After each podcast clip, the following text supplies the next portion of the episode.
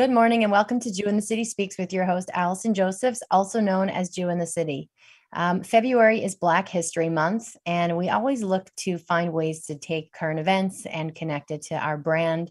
Um, and I think that a topic that is, you know, having more and more conversation over the last several years is the place of Jews of color. I think that, I mean, something I've spoken to people now is we're doing more work in Hollywood with Jewish depictions. I spoke to a T V writer recently who said, there are no Jews of color in, you know, Hollywood depictions. It's really all very Ashkenormative. Um, but, you know, sort of as I think the community is speaking out more and as the world, I hope, is becoming more sensitive, I think we're hearing more of these stuff, uh, stories covered. Um, I think we're hearing more stories of how the community needs to face our own racism. Um, and when it t- comes to Kiddush Hashem, you know, my rabbi is a huge believer that the greatest Kiddush Hashem is self-awareness and always looking to grow. And so I think it's so important that we hear stories of blatant racism, you know, and sort of look at how to improve. And also, um, what are sort of subtle ways that we're being racist to people? I can share with you something I wrote about years ago. There was a woman that I assumed, I assumed that she was a convert because I knew that she was Black or half Black. Um, and I asked her very innocently, um, you know, a question about conversion. I was trying to refer a potential convert to her. And it was so hurtful um, that I just assumed that she wasn't born Jewish because um, she had gotten this her entire life, sort of seen as an outsider in our community. And so I think these stories, thankfully, are coming out more. And I think that we can accidentally make these mistakes when we have good intentions. And so those are topics that we've covered before. We have talked about racism in our community before. We have called out the sources that people use to uh, justify racism to show they're not. But now we're going to do a different angle today for Black History Month. We want to talk to um, a Black Orthodox Jewish woman to find out, how have you experienced anti-Semitism as a Black person? Because these are, it's another topic that's really important. And I think maybe some of the time, when Jews uh, who are white, passing white, look at, you know, Jews of color, Black Jews, they sort of see them as othered because they don't necessarily think that they go through the same experiences of anti-Semitism that they do. And I think it's so important to sort of discuss this angle. Um, and there's a brilliant woman that I'm delighted to introduce you to. Her name is Alisha Rishon. She is a fashion designer. Um, and I'm so delighted to have her on our show today. So Alisha, thank you so much for joining us. Thank you for having me. I'm really excited to be here. I just want to, wow. I just want to start off by saying that, you know, we've spoken before on social media. I just want to compliment you that I think you're such a, a sensitive and um, you have such a, a positive way about you, you know, to explain where you're coming from, what you're experiencing in a way that, um, you know, brings people closer. Um, and, you know, educates. Um, and so I just want to start sort of start off by complimenting you that you have a really um, positive way about the way that you educate and articulate. And so, you know, you should continue to have Hatzlacha with that. Thank you so much. I really appreciate it. It's been a long road to even get to this point. So I really appreciate it when I hear positive feedback. Um, So can you tell our viewers uh, sort of what your Jewish background was growing up? Um, where did you grow up? Um, how did you grow up? What was your education and observance? Okay, so I was born and raised in the Orthodox Jewish communities of Crown Heights and Flatbush, which was um, very interesting and also very trying. I grew up in a strictly Orthodox Jewish home, Shomer Shabbat, Shomer Nigia, like everything, like everything very strict. We had to go to shul every Shabbat, even though we didn't want to sometimes, especially me. I personally did not like the experience if we were sitting too far back, because then people would turn around for the whole service and stare at us. And it would give me such anxiety. And I would just be like, why don't you just say hi or like be a friend? But it was just a very awkward experience. And also walking to and from shul for me was also a very anxiety-filled type of situation, because the Jewish people, even though they've seen us for years, would get really weird and just stare and point at us while we're walking. And for a visual, you know, my father and my brothers, you know, they're wearing the black hat, tzitzit, you know, like very visually Orthodox looking. So like, there was no doubt about it. They would stare at us and point at us as if we were zoo animals. And non-Jewish people driving in their cars and walking down the street would also stare at us and point at us as if we were zoo animals. So it was just like, we didn't belong anywhere. belonged anywhere. We were like a spectacle for the whole world. And I just hated that kind of feeling, you know. And educationally, I've had a mixed education in my life. I have secular schooling. I have religious schooling. I did go to college, and I also have homeschooling. And my parents actually made a decision to do homeschooling because of the situation in Crown Heights at the time. It just seemed like the safest way to go.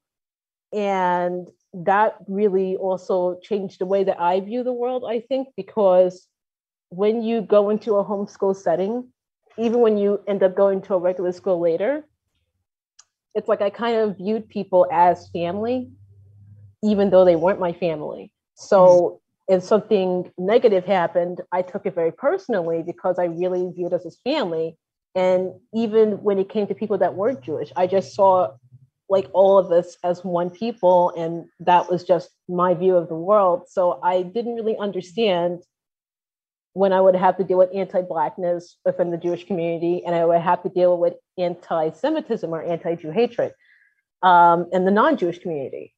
And on top of that is also anti-Orthodox discrimination, right, which is a whole other layer that I did not anticipate, including coming from some, not all, but some fellow Jews that participated in that. They would other us the same way that the media does. The media likes to depict us in this archaic, backwards way, and they never capture the beauty or the authenticity of the actual Orthodox community. And unfortunately, some people, they have one bad interaction with an Orthodox Jew, and they apply that to the whole entire Orthodox Jewish community. They have one bad interaction with us, and that that's just it. And or they use the media to apply to us, you know. And that's also the same situation when it comes to anti-Blackness as well. If you have one black, like one bad interaction with a black person, all of a sudden all black people are like this. And when it came to anti-Semitism, getting it from the Black community was particularly hurtful, because I think a majority of people are not anti-Semitic, they're not anti-Semitic, and they're not anti-Black in the Jewish community, in the Black community, in America. I think that a few people are, and that a majority of people are indifferent. So they stand to the side while it is happening, and they don't interject. Mm. But that was what my life was like growing up Black, Jewish, Orthodox, and American. It was like the best way I can describe it. There's a tightrope. I'm walking a tightrope. The tightrope is slowly falling apart. Underneath the tightrope is a circus. I'll get stomped if I fall, for sure. But at the same time, there's these hooks in me that are pulling me in multiple directions. Mm. I'm just, that's what I feel like it's been in the worst case scenario. Mm. The flip side is that um, I have the ability to view a situation from multiple perspectives holistically. I'm not just focusing on one thing. I'm focusing on everything because I have to, because it involves all of me. Mm. Wow. That's complicated and profound. Can you give us any specific examples of anti-Semitic experiences you've had um, from, you know, non-Jewish people? Okay. So the issue when it comes with non-Jewish people, as well as Jewish people as well, is that there is a, whew, a lack of education, a lack of communication, and indifference, as I mentioned before. So they would not understand the culture I was coming from. For example, these non-Jewish kids, they would make fun of how I would wear a skirt every day. Mm-hmm. And they didn't realize it was a religious thing. And they thought that I was trying to be uppity, or mm-hmm. was trying to be an Oreo, trying to be a pineapple. That's just the kind of situation that was going on there. And this, like, neighborhood kids? Yeah. Mm-hmm. Yeah. Um, it was difficult to go through that because at the at the very beginning, I'm like a very naive person. I, you know, I, when they would say certain things, I wouldn't understand. Like, you know, I wouldn't, I wouldn't up what they were saying. And I would have to go to my parents to find out what it meant. Mm. Now, for example, um, I'm going to tell a funny story, but before I tell a funny story, I'm going to tell a sad story. My first experience with anti-Semitism, memory-wise, as a child, was the riots. Oh, wow. And I was very young when it happened. And I remember the fear I had because people the same color as me, I knew, did not like us. They were really angry. And if they caught you helping someone, like like with the Fulcher situation, if they caught you helping someone that was not the same color, that was Jewish, they would get angry at you as well. So you were like, you know, putting yourself in danger. And also in the community as well, Jewish people were not, some, some Jewish people were not looking too fondly on you as someone Black because they were seeing you as the attacker. So in that moment in time, I felt like no one had my back. And it was honestly, we don't talk about it enough in the media. It was the worst moment, in my opinion, in modern day American history. It was the moment that two communities who should have been working together were not. That should have never happened. And that made me aware more than ever in that moment in time that I was Jewish. Mm. I didn't even really, you know, grasp at that point in time that I was Black, but I knew that I was Jewish and I knew what that meant when that happened. So what, how old were you at the time? And sort of how did you perceive, did you see rioting on the street? Did you know people that got hurt? Sort of how did you um, okay. perceive? I'm not, I remember watching on the news, um, but yeah, what was it like to be there? Um, I don't remember exactly how old I was. I know I was very young. I remember the rocks coming through the window and my father running to the window to yell at them. Hmm. And my father actually was a teacher at a junior high school in Crown Heights at a secular school.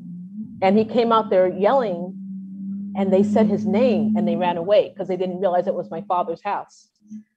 Uh, you know, there's like, there were like dualities going on there. Like they were, they were targeting Jewish homes and they didn't even know whose home that was, but they were just targeting Jewish homes. I remember that, that there were things burning outside, like cars that were on fire. It felt like to me, because once again, I was very young, so I was just like in the middle of this and I was just really terrified. It felt like I was in the middle of a Holocaust movie combined with a civil rights movie. Mm. Like, and even though the riots ended, whenever it ended, it, there was still in the air for some time, this feeling of fear, of distrust. You had no real place in that community if you were both Black and Jewish. It was just this feeling. And it was a very awful feeling, a very bad vibe. And that's just the best way that I can describe it. But it's also the feeling that I got from that moment, from that event, is also why I do what I do today, because I knew I never wanted to see such an event happen ever again in American history. Like that should have never happened, never. And it did. And I just want to do all that I can to make sure that both communities communicate, because no one, that should never happen ever again. I was going to ask you, the next question is going to be, have you experienced racism and anti-Semitism simultaneously? But it seems like um, the Crown uh, riots, really, that was sort of that moment where um, you weren't sort of safe or included on either side, sort of you didn't even know where, where to fit in. How many uh, Black uh, Crown Heights Jewish families were there at the time? Was there? Were you um, there were quite a few. There were quite a few there at that time. And in the end, there were only like two. And then one moved out. And then it was just us. And then we moved to Flatbush. Mm-hmm. So it was like, it was just impossible to exist there at that time. At that point in time, when it happened, in that era, it was just very difficult to exist there. Mm-hmm. And it was just, it was just too much. It was too much going on. So we had to go our own ways and go away. Some of us moved back eventually, like years later when, you know, the vibe was gone, but it was what it was. And going back to your question about experiencing racism and anti-Semitism at the same time, it has evolved. Like that was a crucial moment, a trauma. That's a that's a trauma. That's a trauma moment that I managed to transform into something positive. But still, I experience uh, anti-Semitism and anti-Blackness simultaneously. However, I don't like it because I can't handle it. Uh, When people shoot hatred at me, I can literally only handle one at a time. Only Either you, you one, hate me. Pick one. Pick one way to hate me. I'll take this one right now, but don't do two at a time. No, like people, what they've done with me, they literally, this was a thing for like about three months. It started on Twitter, then it followed me to I G, then it followed me to TikTok. People decided to start calling me N-word, K-word. Oh, geez. Yeah. I, I had so many D Ms, so many posts, so many comments. I could not even, like, I literally shut down for like two or mm. three days before I figured out how to fix it.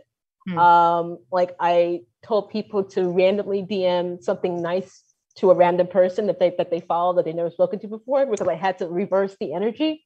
Cause mm. that's just what I do. Like when bad energy is shot at me, it sits in me mm. and I have to, energy is energy, you know? So if it's there, I might as well use it for something else. So I just figured out how to make it positive, and people were just doing this and everyone was like feeling much better, because Twitter is very toxic. I don't know oh, if yeah. you know, like it's a very toxic, dark place. So people really, you know, like they appreciated having a random D M from someone saying, hey, I follow you, and I just like to let you know that I think you're awesome. Like that's, that was like a, a ray of sunshine in, in Twitter, but also, and this has been happening on TikTok in the past month. Ooh. So usually what people like to do when they're being anti-Semitic on TikTok is they like to say the you definitely should have been in the oven, or we miss putting you in the oven.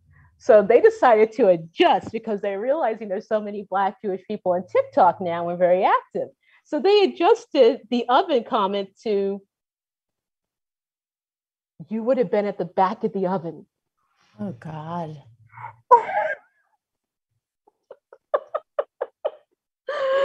Wow. Um, really? This, this, the anti-Semitism today is not the anti-Semitism of your mother and your grandfather. Mm-hmm. It has accelerated. It is consistent. Like just like every other Jew, I get at least five anti-Semitic comments per day and at mm-hmm. least two death threats per week. That's just common. If you're active on social media and you're Jewish, that's it. You know, it's like it's like a bar mitzvah.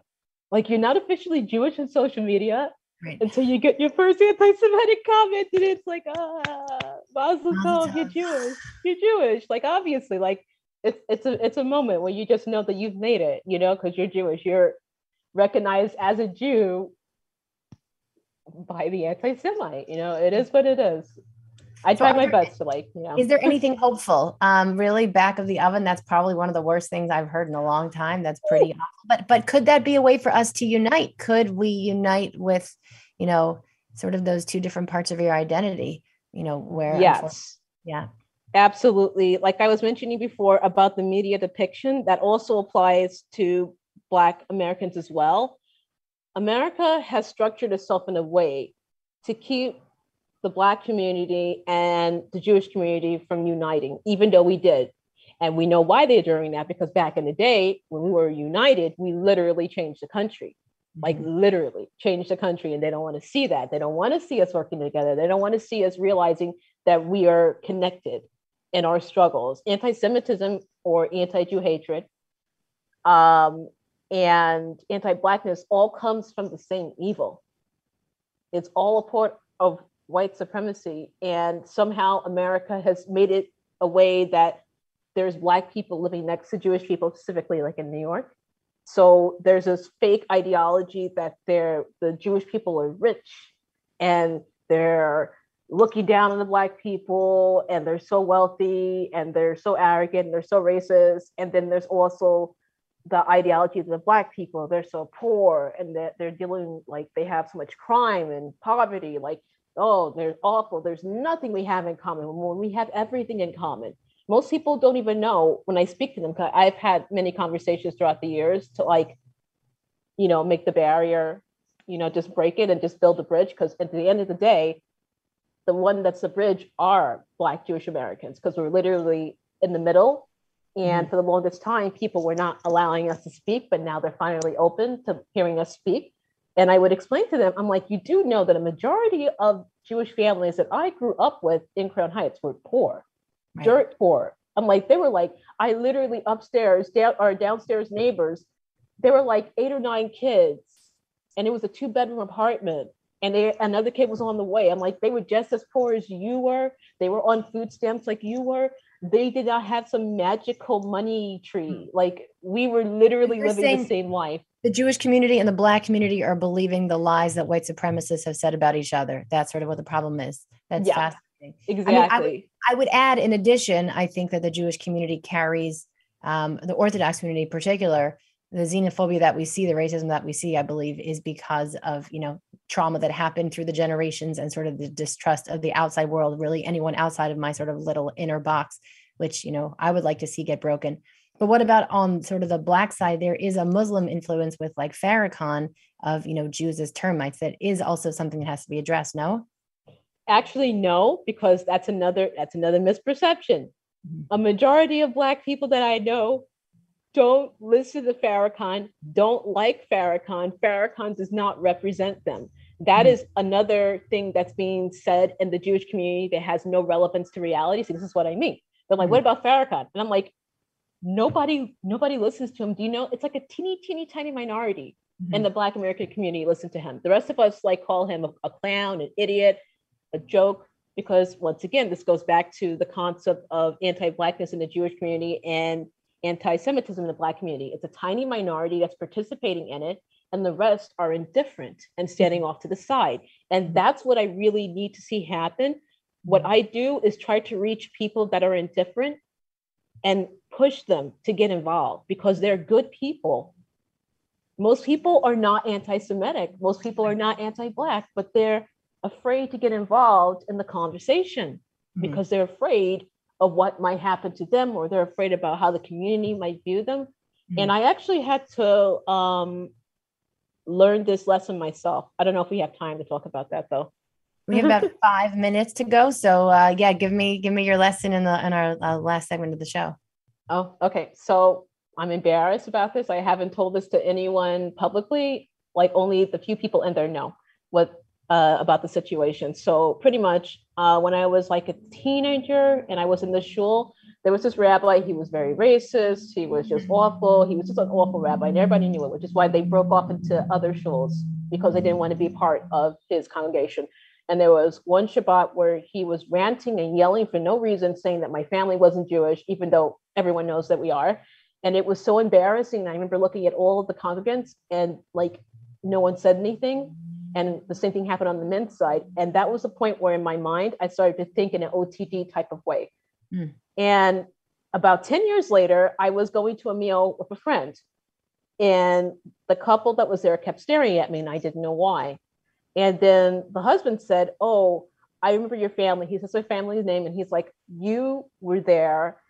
And I remember what happened that day. And he he recalled the entire situation. He was like, I felt so mortified when that happened to your family, but I didn't know what to do. And my friends didn't know what to do. And we didn't want to like get involved, but I want you to know that I feel very sorry about it. And I was just smiling, and I was so angry, but I was smiling. And then when I left the meal, my friend was like, how do you feel right now? I'm like, I'm never going to him ever again. And mm-hmm. I was like, I didn't need to hear that now. The Elisheva that was a teenager needed to hear that. She needed to know that someone cared. Mm-hmm. Wrong. Wrong, because I never went to them ever again. But that on my end was wrong. Mm. What I had was a perfect situation of someone who was indifferent, who wanted to move forward, mm. who was apologizing and wanted to make a difference. I was too angry back then to see that. And that was my bad on my end. But those are the kind of people that I'm trying to reach, because that's a majority of people, honestly. Mm-hmm. Mm-hmm. They want to do something, but they don't know how. So they're on the sidelines. I love it. This is beautiful. I, I'm a big believer of most people are in the center. By the way, I, the only reason I brought up Farrakhan is because he did get some celebrity mentions a few years back with Tamika Mallory. I don't know how many. Who? People are. I don't know her. Uh-huh. For part of the Women's March. I mean, I don't know her. Uh-huh.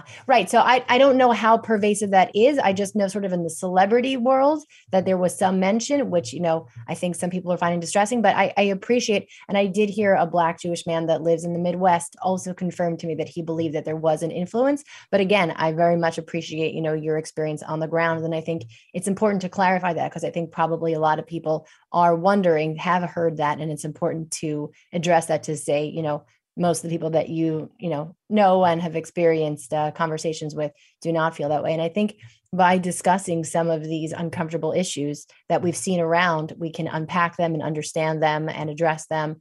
Um, and I think the idea of, um, you know, well, first of all, I think there is a time to be angry. And I think that um, if you don't allow yourself to be angry when you've been hurt, then you don't stand up for yourself. So I think that that does have a place in sort of the process of, you know, uh, being hurt, you know, to, to just uh, ignore your feelings um, is not a healthy way to to deal with that. So I think there is a time to be angry, and then there is a time to move forward. And unfortunately, some people stay in the anger and don't see a way to move forward. But um, I totally love this idea of, you know, kind of reassessing your, so would you reach out to this guy again, maybe? And, uh, oh my gosh, I wish I'm, I'm actually, I just, it popped in my head this morning. I'm going to D M my friend and see like if they still live where they live in Flatbush, because I have so much apologizing to do. I feel awful. I feel awful, you know, like of coming back years later to say, by the way, I want to clarify what happened in that moment. I love it. It's beautiful. I mean, and this, by the way, is the essence to just get back sort of to the Jewish framing.